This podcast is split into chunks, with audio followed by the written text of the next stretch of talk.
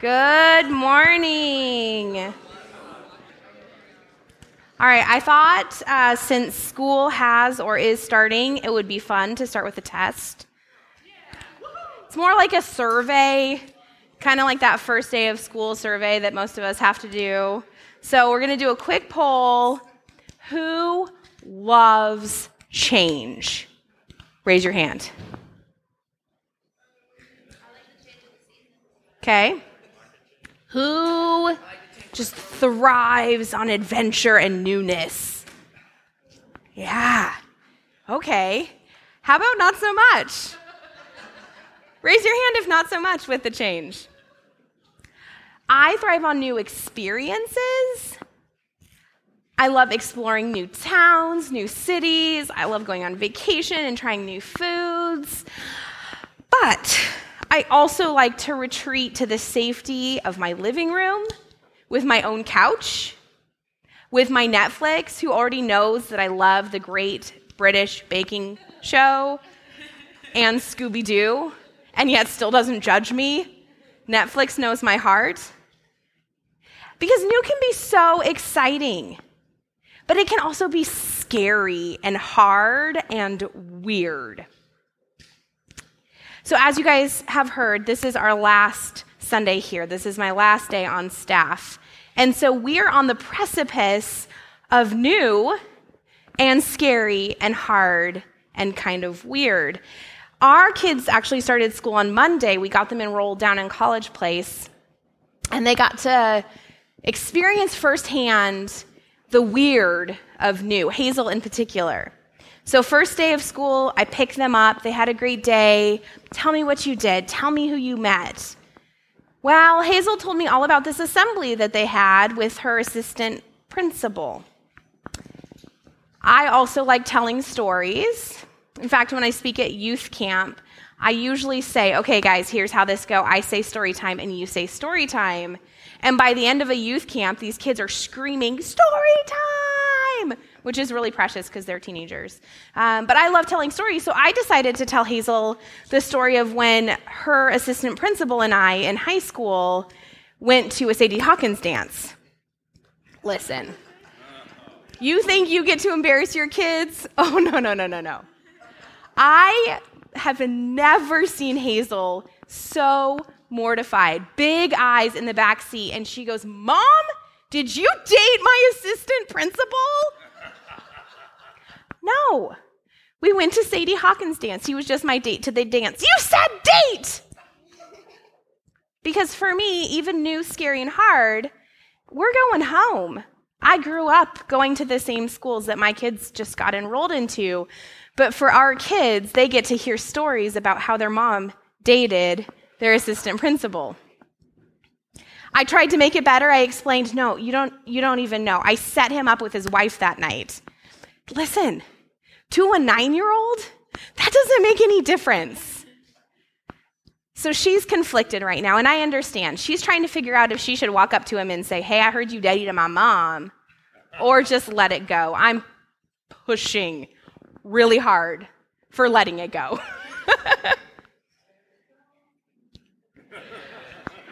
oh gosh, I'm not going to sing Let It Go. Whoever did that, that was a good try. But today we're going to be looking at another story of transition. And this transition wasn't exciting. This transition was only new, scary, and hard.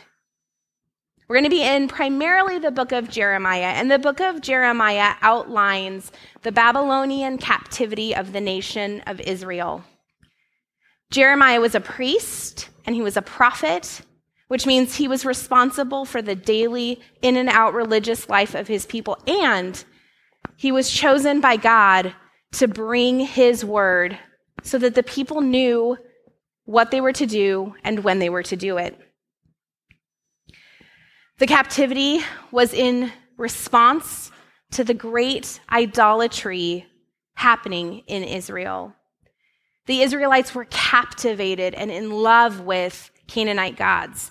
And while that might not seem like that big of a deal, when you're the God who rescued a people, you get to be the one that they love.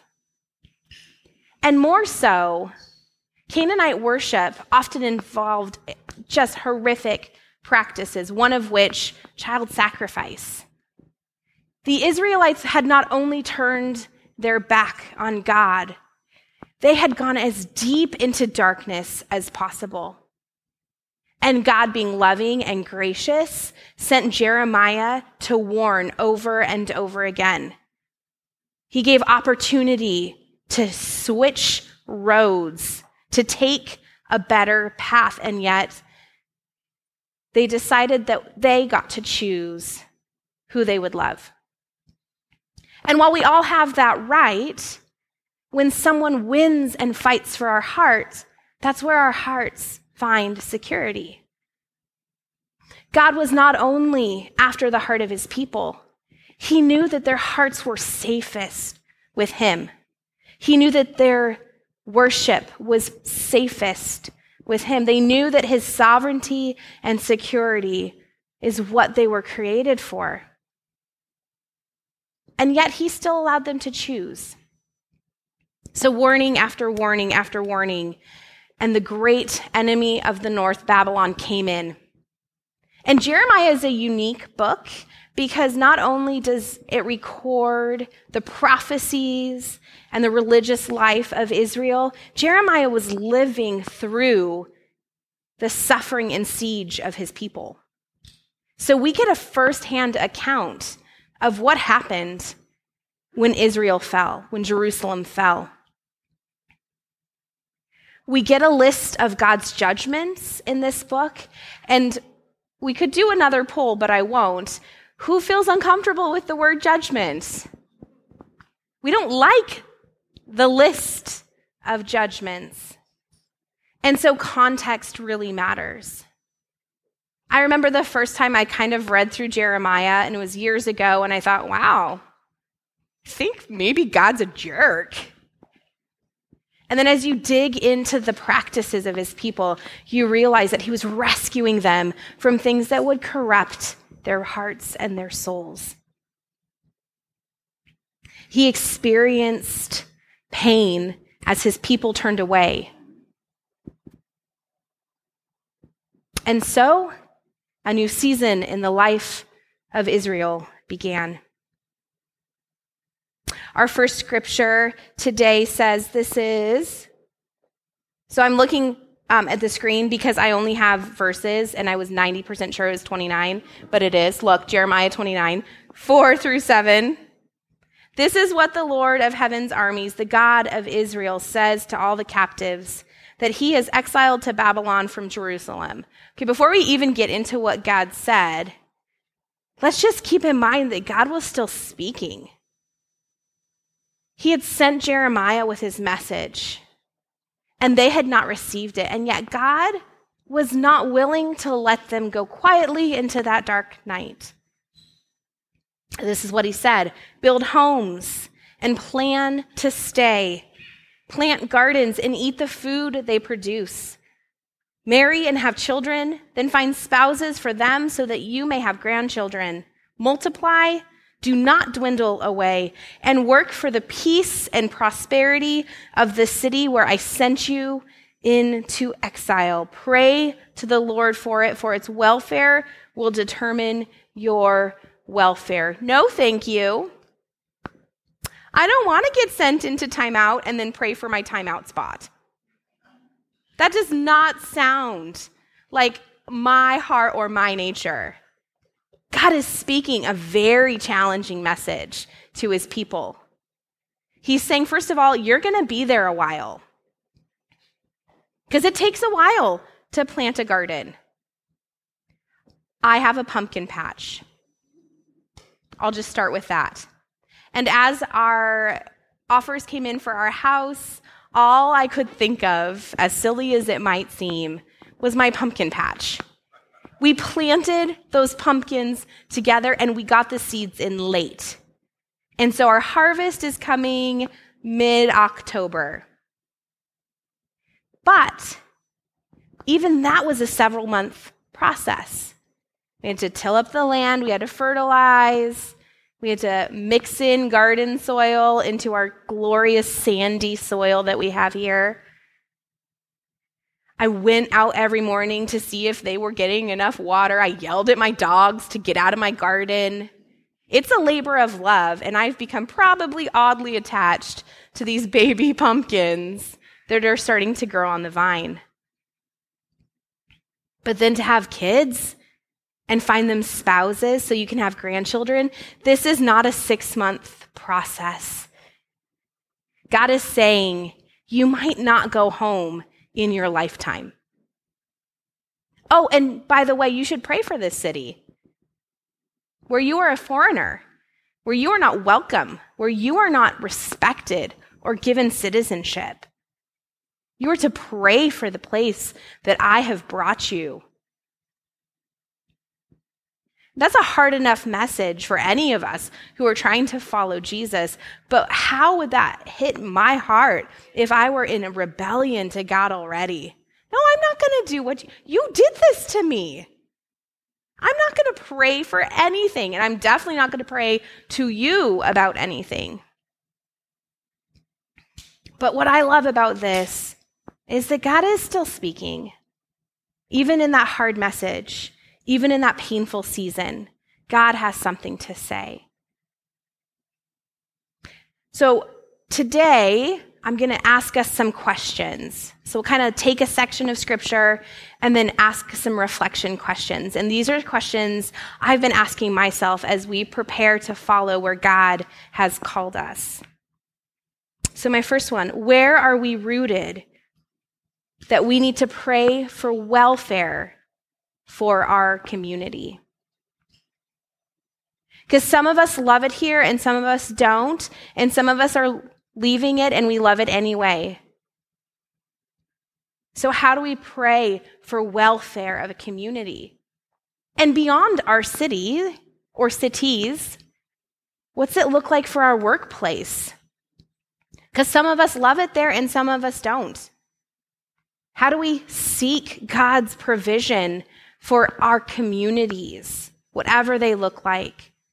That can look like our family. Some of you might not be thinking about Christmas, and that's normal. I am. It's fine. But with Christmas comes family, with Thanksgiving comes family. Some of you are hanging on to summer. I apologize. I can see it in your face. Where is God asking us to seek the welfare of our city? Where is God asking us to plant and be rooted?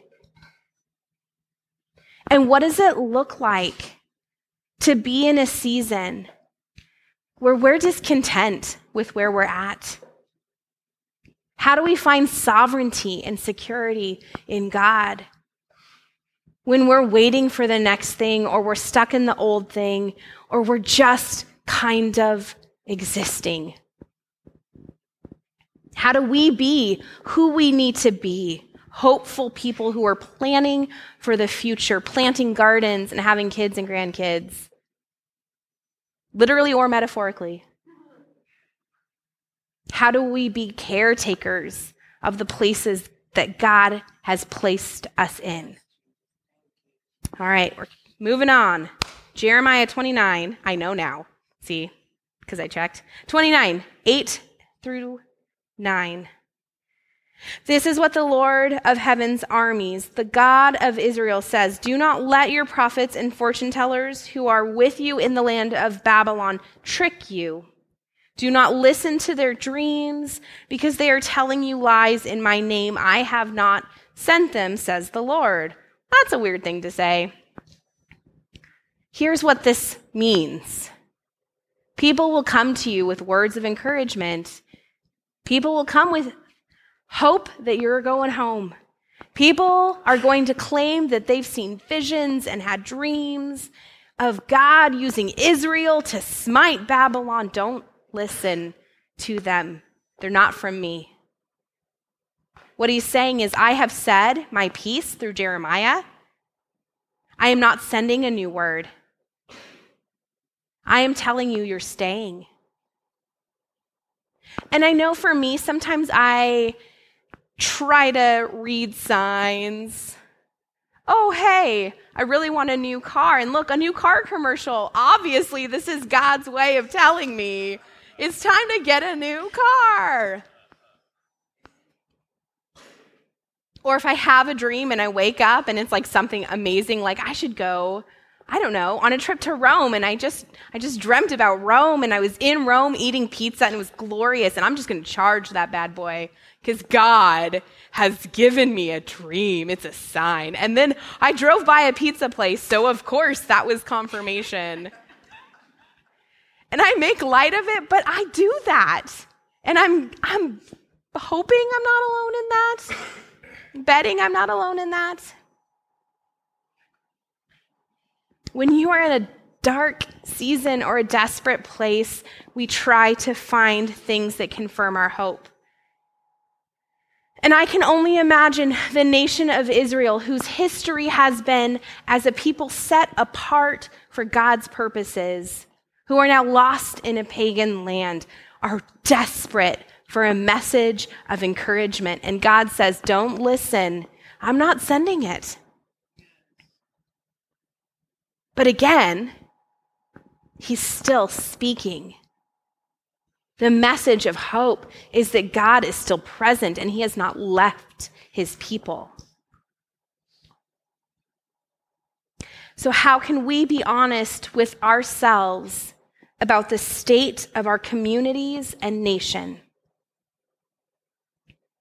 How can we stop placing hope in things apart from God's sovereignty?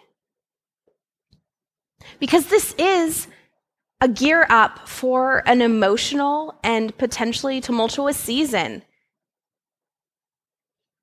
I take a Facebook break when election season hits.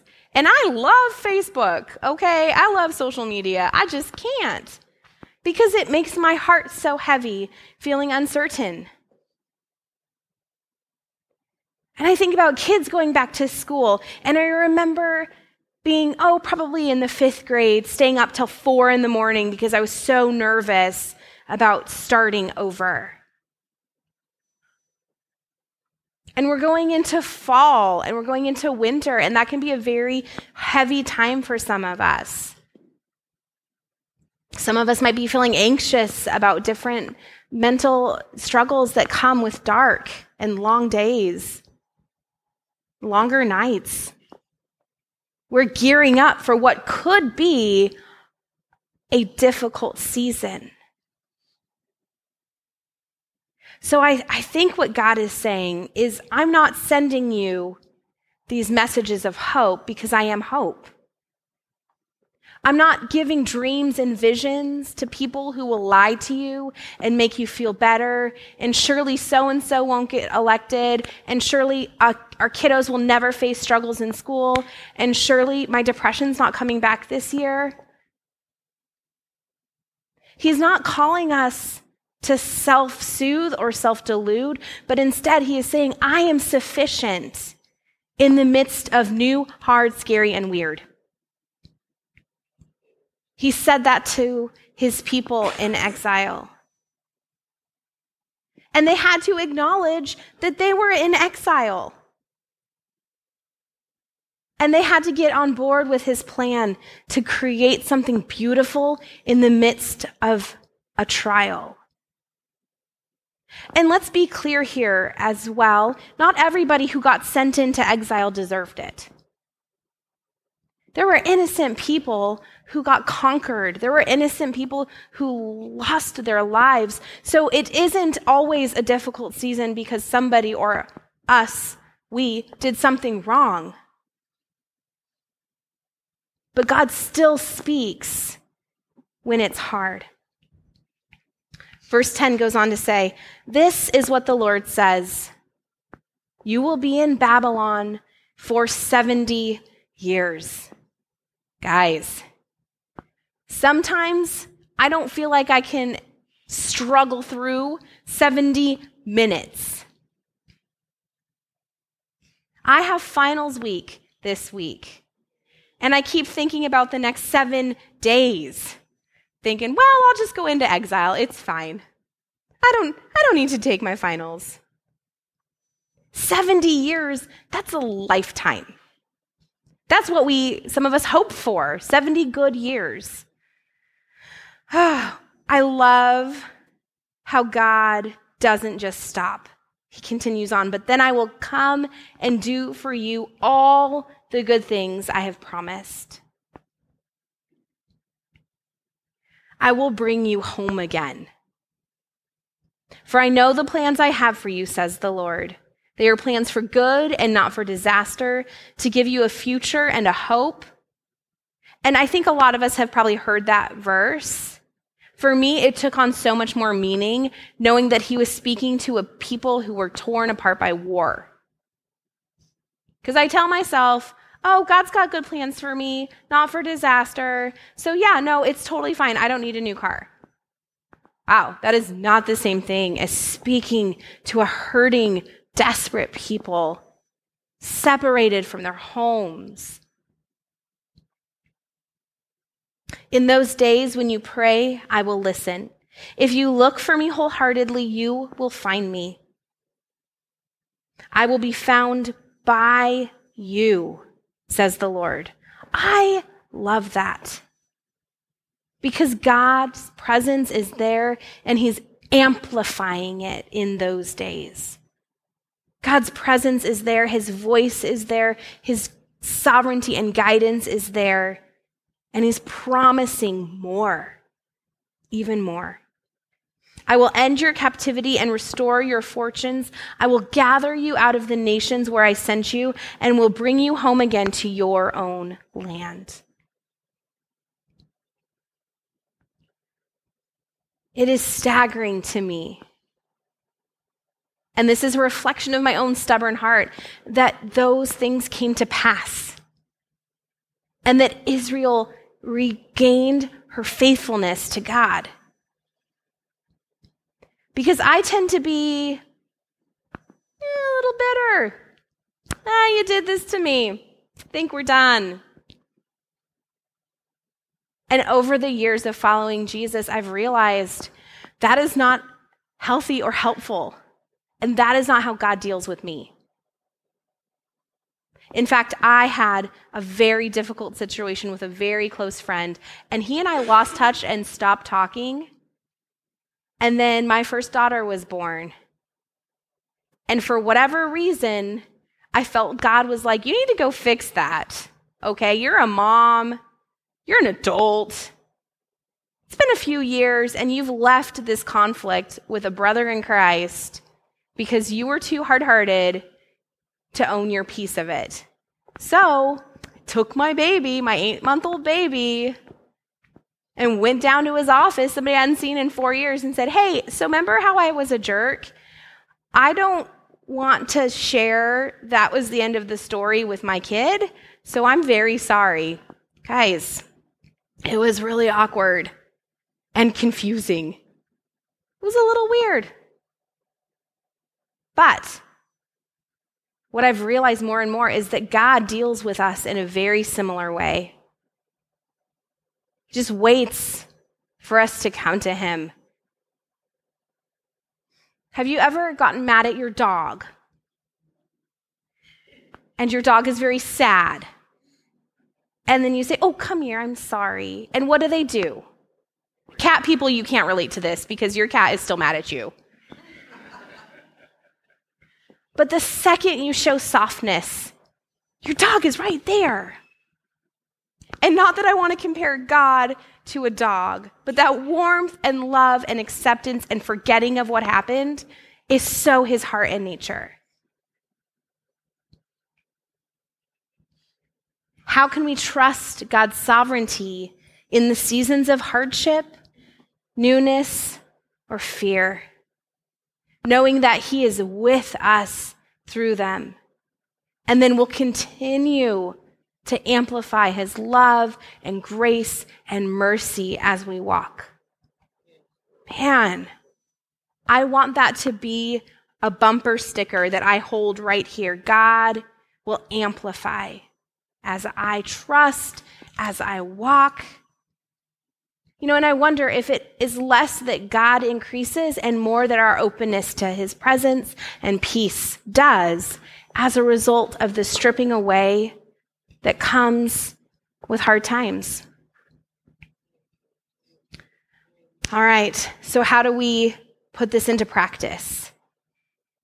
Because especially thinking through some of some of the upheaval that might be coming in our country and some of just the nastiness that's happened in probably every election season, but definitely the ones I've been a part of. I have a challenge for you and for me, probably more for me, but here it goes. 1 John chapter 2. Dear friends, I am not writing a new commandment for you. Rather, it is an old one you have had from the very beginning. This old commandment to love one another is the same message you heard before. Yet it is also new. Jesus lived the truth of this commandment, and you are also living it. For the darkness is disappearing, and the true light is already shining. If anyone claims I'm living in the light but hates a fellow believer, that person is still living in darkness. Anyone who loves a fellow believer is living in the light and does not cause others to stumble. But anyone who hates a fellow believer is still living and walking in darkness. Such a person does not know the way to go, having been blinded by the darkness. So we can sub out light and darkness for home and exile, for easy and hard. God's command to his people in the midst of suffering was love one another, build families, build each other up, bring people that you don't agree with before me. Seek the welfare of the place I've put you. And I'm not going to add on to scripture because that's not great. But I'm going to encourage us to think about what it looks like just to not hate in general. This specifically is talking about believer to believer. But the life and example of Jesus and the words of God press us beyond loving one another to loving everyone. That means that you don't, and I don't, get to hate anybody who looks, acts, believes, thinks, smells different than you, dresses. I mean, there's a list. Probably not smells. That one's probably too far. I am called to seek the welfare of the place that I have been planted.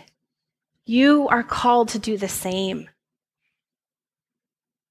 And yeah, there's specifics and what that looked like for the nation of Israel in exile, but there is so much more for us to garner from that.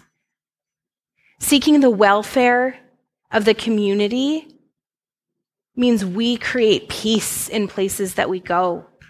Seeking the welfare of community means that we don't let division get the final word. Seeking peace of our, uh, excuse me, welfare of our city means that we don't abide by any form of discrimination, but instead we love without boundaries. And I am challenged in this because, as I said, I'm going home. And funny story about dating the assistant principal aside, I ran into people I didn't get along with in high school at open house. People that God is calling me back to, to minister to, to love. Coworkers that didn't end super well, guess where they still live? And I find the most powerful teaching comes from where I'm living, and that's where I'm at. And I would bet that some of us are in transition as well. And if we aren't, we will be. And so it's important for us to remember we're commanded to seek the welfare of the city, of our community, of our families, so that God can be made known. So today, may we be a people who refuses to yield to darkness. May we confidently say and show that we are living in the light. May we seek the welfare of the places that we are planted, and may we grow gardens of love and peace.